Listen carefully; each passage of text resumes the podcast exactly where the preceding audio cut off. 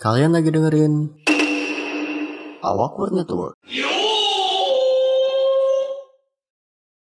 Annyeong, domo minasang, this is our podcast, jaringan otaku dan kokorea. Dan kembali lagi di pojok, di server jaringan Korea-Koreaan sama Jepang-Jepangan bersama gue Lutfi Tapi Rehan dan juga Di Me Bas, biasa dipanggil Bas atau Farah. Ya dari di Mel Bas udah ketahuan kalau dia dipanggil Bas. Ada apa Setelah- hari ini kita topik ya? setelah kita ngelihat banyak desas-desus di Korea, sekarang kita coba pindah kali ya ke server lokal ya. Iya. Terus Berhubung kita juga udah ada di tengah bulan ya, Hmm, bentar lagi nih kayaknya. ada yang terjadi. Apa ya Bas ya? Restrukturisasi sebuah idol grup ibu kota. Yang akan berubah jadi Sudirman Zaka 48. Wah, woi, 46 woi. Oh, Digabung ya? 46. Gabung kan ada Seto Chizaka 46 kan. Eh Seto Chizaka 46 ya? Bukan Seto Chizaka. Betul betul.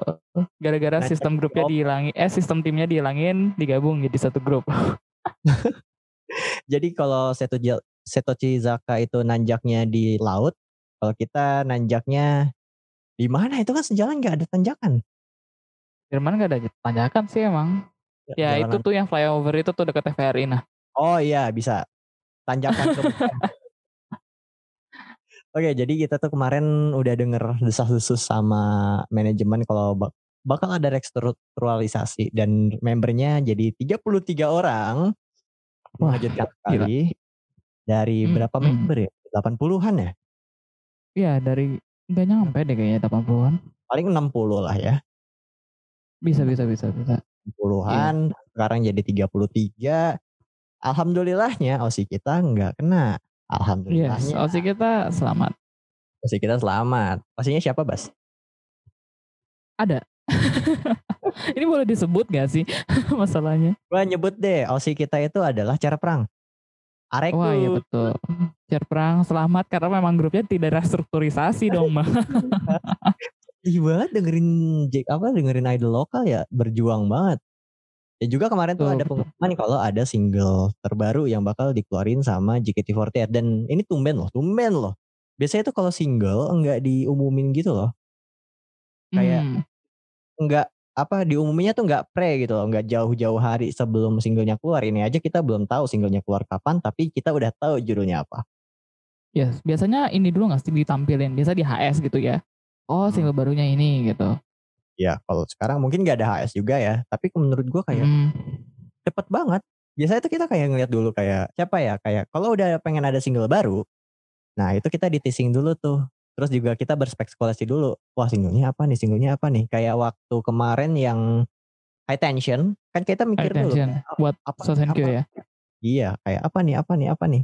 Banyak yang bilang nanti bakal ada lagu ini, ini, ini, ini, ini gitu kan. Tapi kan itu karena ini ya single Sosenkyo gitu. Ini pilihan manajemen. Kayaknya jadi kita bakal ngelihat apa ya benar-benar susunan formasi JKT48 yang baru dan Senbatsu jadi pilihan sama manajemen dan kita juga nggak tahu tuh berapa orang bakal jadi Senbatsu dengan member yang sesedikit itu. Ya, gue juga nggak tahu ya kita nanti bakal dapat senbatsu 33 orang atau senbatsu 16 orang. Tapi Hmm. kalau misalnya 33 orang, mending lagunya jangan dari Shinai. Mending Synchronicity. Woi, Ada. woi. Tapi bener sih, bener sih, cocok gitu ya rame-rame Synchronicity. Tapi beneran jadi Sudirman Zaka dong ya kalau ngambil lagu 46. Kalau Nah, Synchronicity udah beneran 46 dong bang. tapi kata gue ya apa eh lagunya AKB yang beneran bisa dibawa rame-rame itu apa ya soalnya kalau gue ngeliat lagunya AKB tuh apa blockingannya tuh nggak tetap gitu loh kayak mereka berubah-ubah Hmm. tiap saat gitu kan Gak jujur ya kalau gue boleh milih ya single apa yang bakal jadi single selanjutnya buat JKT48, gue bakal lebih milih lagunya SKT. Karena lagu SKT itu singlenya nggak ada yang gak enak. Masalahnya single SKT selalu dijadiin coupling sama JKT. betul yang belum apa sih Yang belum tuh ada Junibyo sama Nana Juno Kubun. Ya, itu yang lagu pernikahan. Kayak Kan lucu Rhapsody. tuh, tahun lalu Rhapsody, tahun ini Okubun gitu kan. Jadi bikin Rhapsody 2.0 gitu. Jadi kayak pengen ngajak member nikah lagi ya. Mm-mm. Tapi Oke. seriously talking menurut gue, gue agak bingung juga kenapa mereka memilih untuk mengambil coupling gitu. Di saat single AKB48 sendiri masih ada yang enak-enak gitu menurut gue dibanding Darashinai. Dan Ya. di luar AKB48 aja teman-temannya kayak SKI, SKT, NGT ya. Bisa mereka mau ngambil session oke, gue mendukung mendukung dengan Session sangat Doke. ini. Gue mendukung dengan sangat sih. Tapi Betul.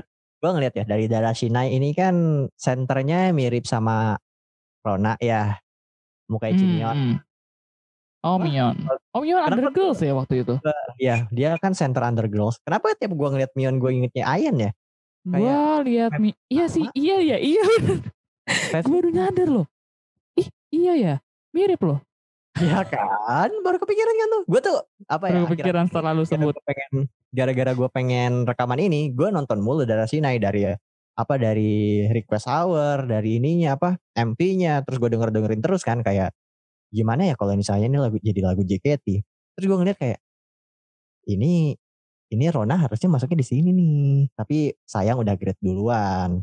Mm-mm.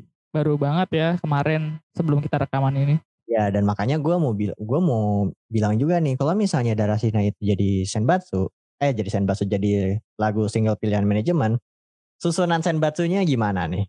Gue positif, sangat positif. Senternya bakal tetap Shani.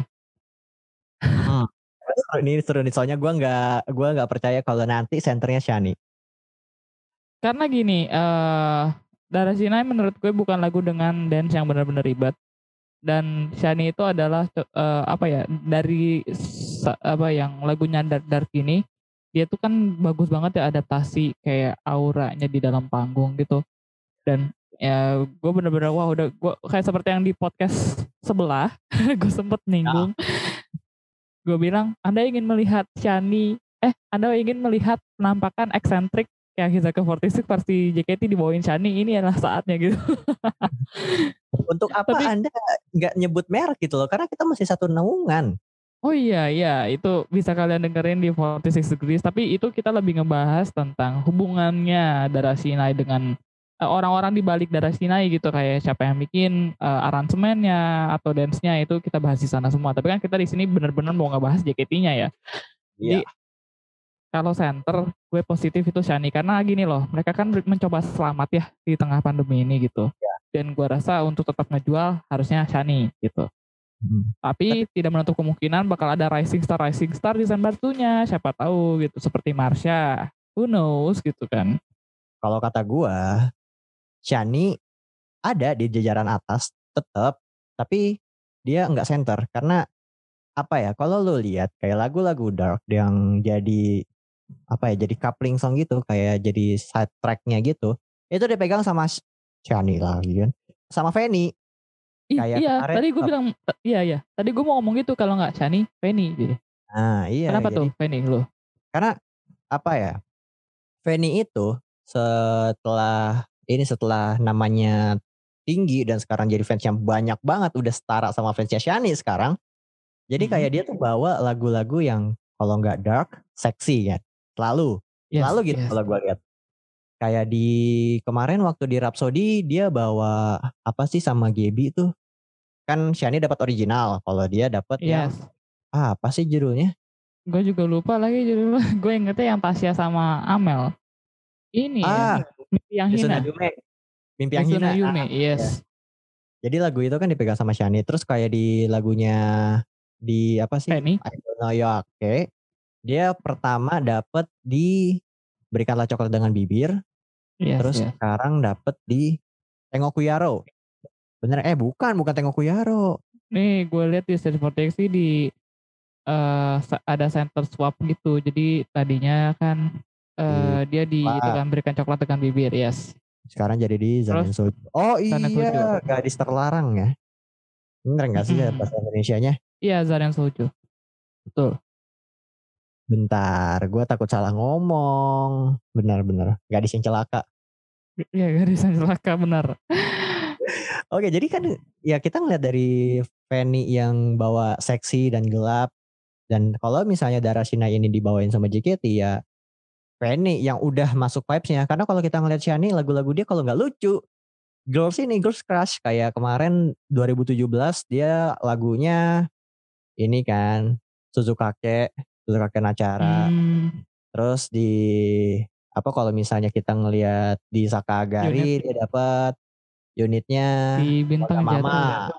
Di Yes. Bintang Jatuh kan lucu gitu loh. Kalau vibe-nya Shani mungkin lebih lucunya bukan ke vibes the gelapnya. Tapi kalau pengen ngelihat Shani seperti membawakan esentrik inilah saatnya. Dua-duanya ini gak sih? Dua-duanya juga sebenarnya apa ya namanya? Karakter development gitu. Karena dua-duanya waktu masih di Gen 3 tim T gitu. Memang dua-duanya lucu gitu. Tapi setelah uh, mereka udah mulai jadi senior gitu ya di grup mulai explore genre juga gitu loh. Iya, Menarik dan- sih. Tapi uh, kemungkinan besar di antara mereka berdua. Ya. Tapi ya nggak tahu ya. Siapa tahu tiba-tiba dua Gracia gitu.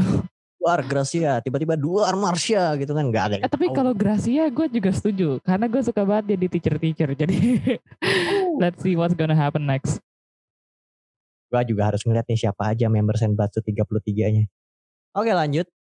Menurut lo nih, kalau misalnya kayak gini, kita ngelihat member-member member-member yang masih ada, terus kita ngelihat pilihan manajemen yang kayak gini dan sen, dua center dan bahkan tiga center barusan, kurang lebih bakal berhasil apa enggak ya? Karena kita ngelihat banyak banget tubiran gitu loh.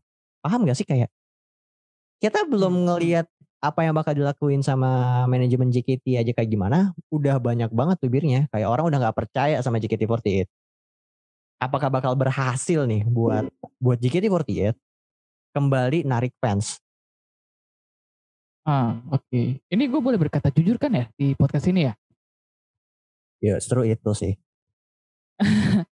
Gini, karena apa ya? Gue akan berkata jujur soal eh, lagunya sendiri. Sebenarnya seperti yang udah gue sempet singgung tadi, gue agak menyayangkan kenapa mereka harus ngambil coupling gitu. Mhm. Karena masih banyak banget lagunya eh, 48 Group di A side-nya, title track-nya gitu yang masih bagus banget. Eh, kalau dari AKB sendiri malah gue berharap mereka bawain hashtag Sukinanda gitu. Hmm. atau eh, 47 kota gitu dibikin jadi 33 provinsi gitu kan who knows gitu kan Kemarin gue ngobrol kan sama temen-temen gue yang ngobrol sama gue kemarin tahu nih.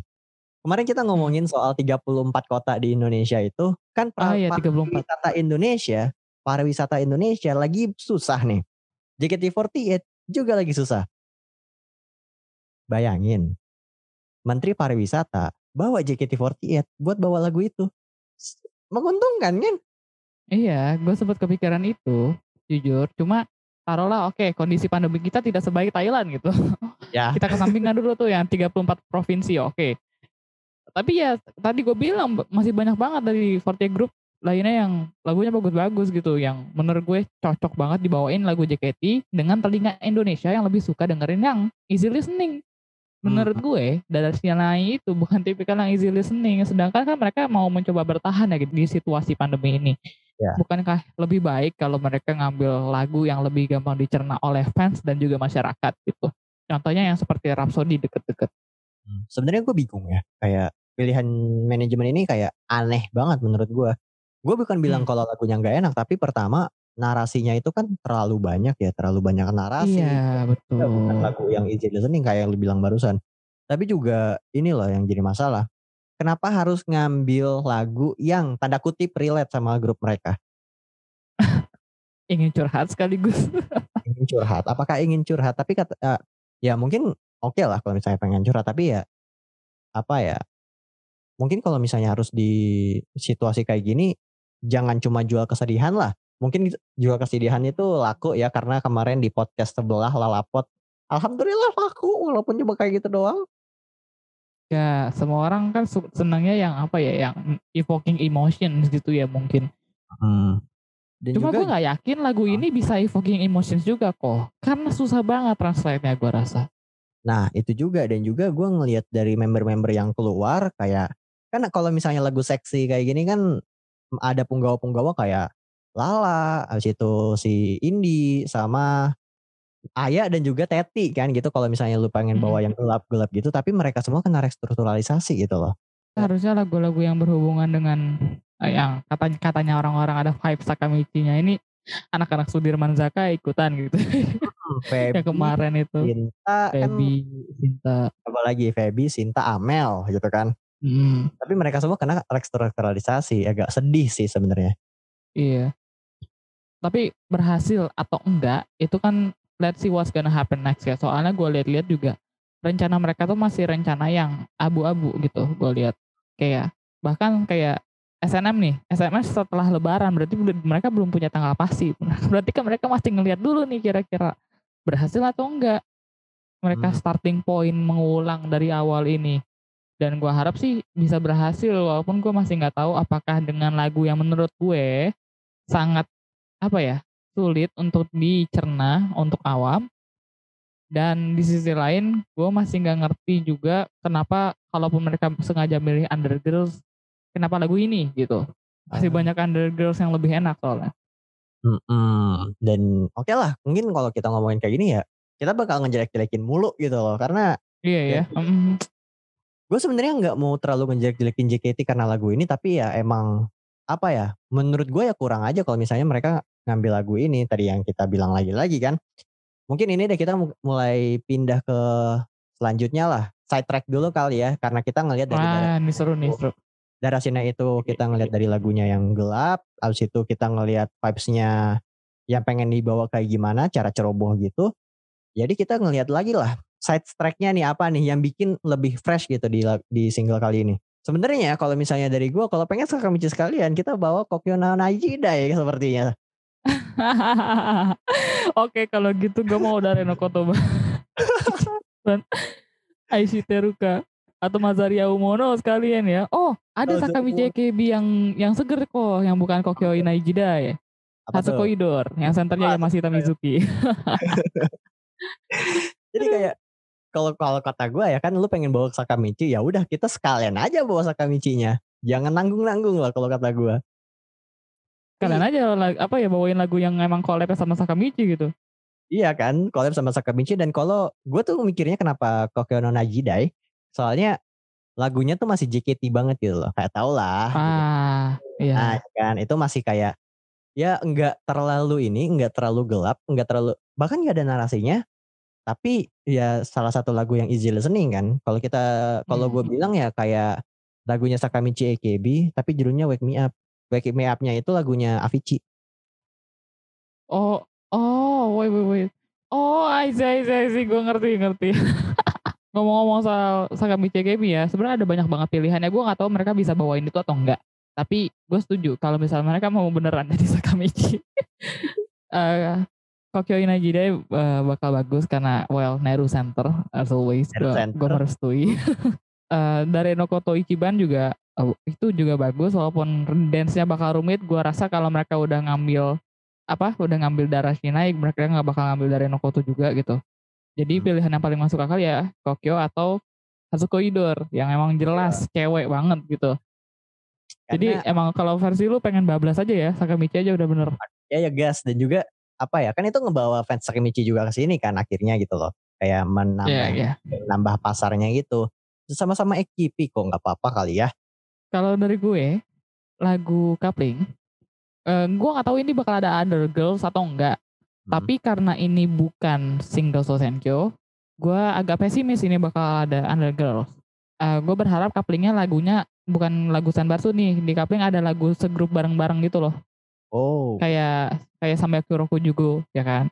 Itu bareng-bareng gitu kayak kereta, kereta kedewasaan juga lagu bareng-bareng. Nah, gue berharap bakal ada lagu bareng-bareng juga buat couplingnya si eh JKT48 ini yang benar-benar dinyanyiin bareng-bareng dan kalau itu kejadian beneran, gue berharap mereka ngambil Bokuwa Shiteiru-nya SKI48 karena itu liriknya bagus banget dan eh, apa ya di tengah kondisi yang lagi sulit seperti ini akan lebih baik kalau lagunya bener-bener ngebangkitin semangat dan bikin terharu gitu dan gue rasa Bokuwa Shiteiru adalah eh, lagu yang paling cocok gitu dan Literally. emang gue berharap kalaupun mereka maaf ya ada eh di day word day word ya kan di word gue nggak mau nyebutin itu Eh, semoga lagu ini bisa dinyanyikan sebelum mereka ya eh, mendapat hasil akhir yang kurang menyenangkan gitu loh.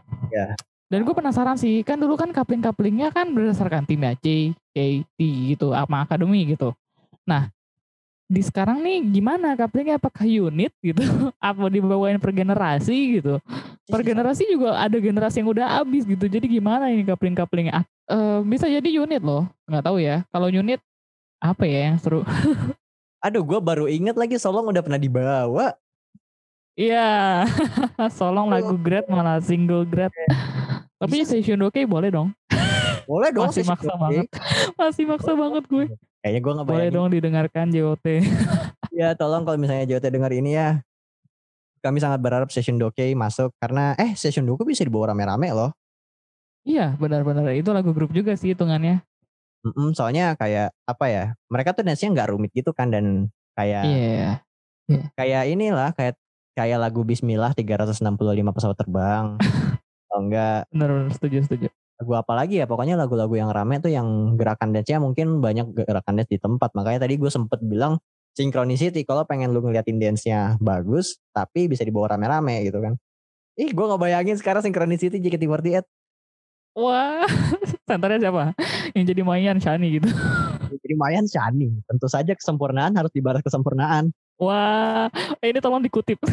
tolong dikutip. Kesempurnaan harus dibalas dengan kesempurnaan.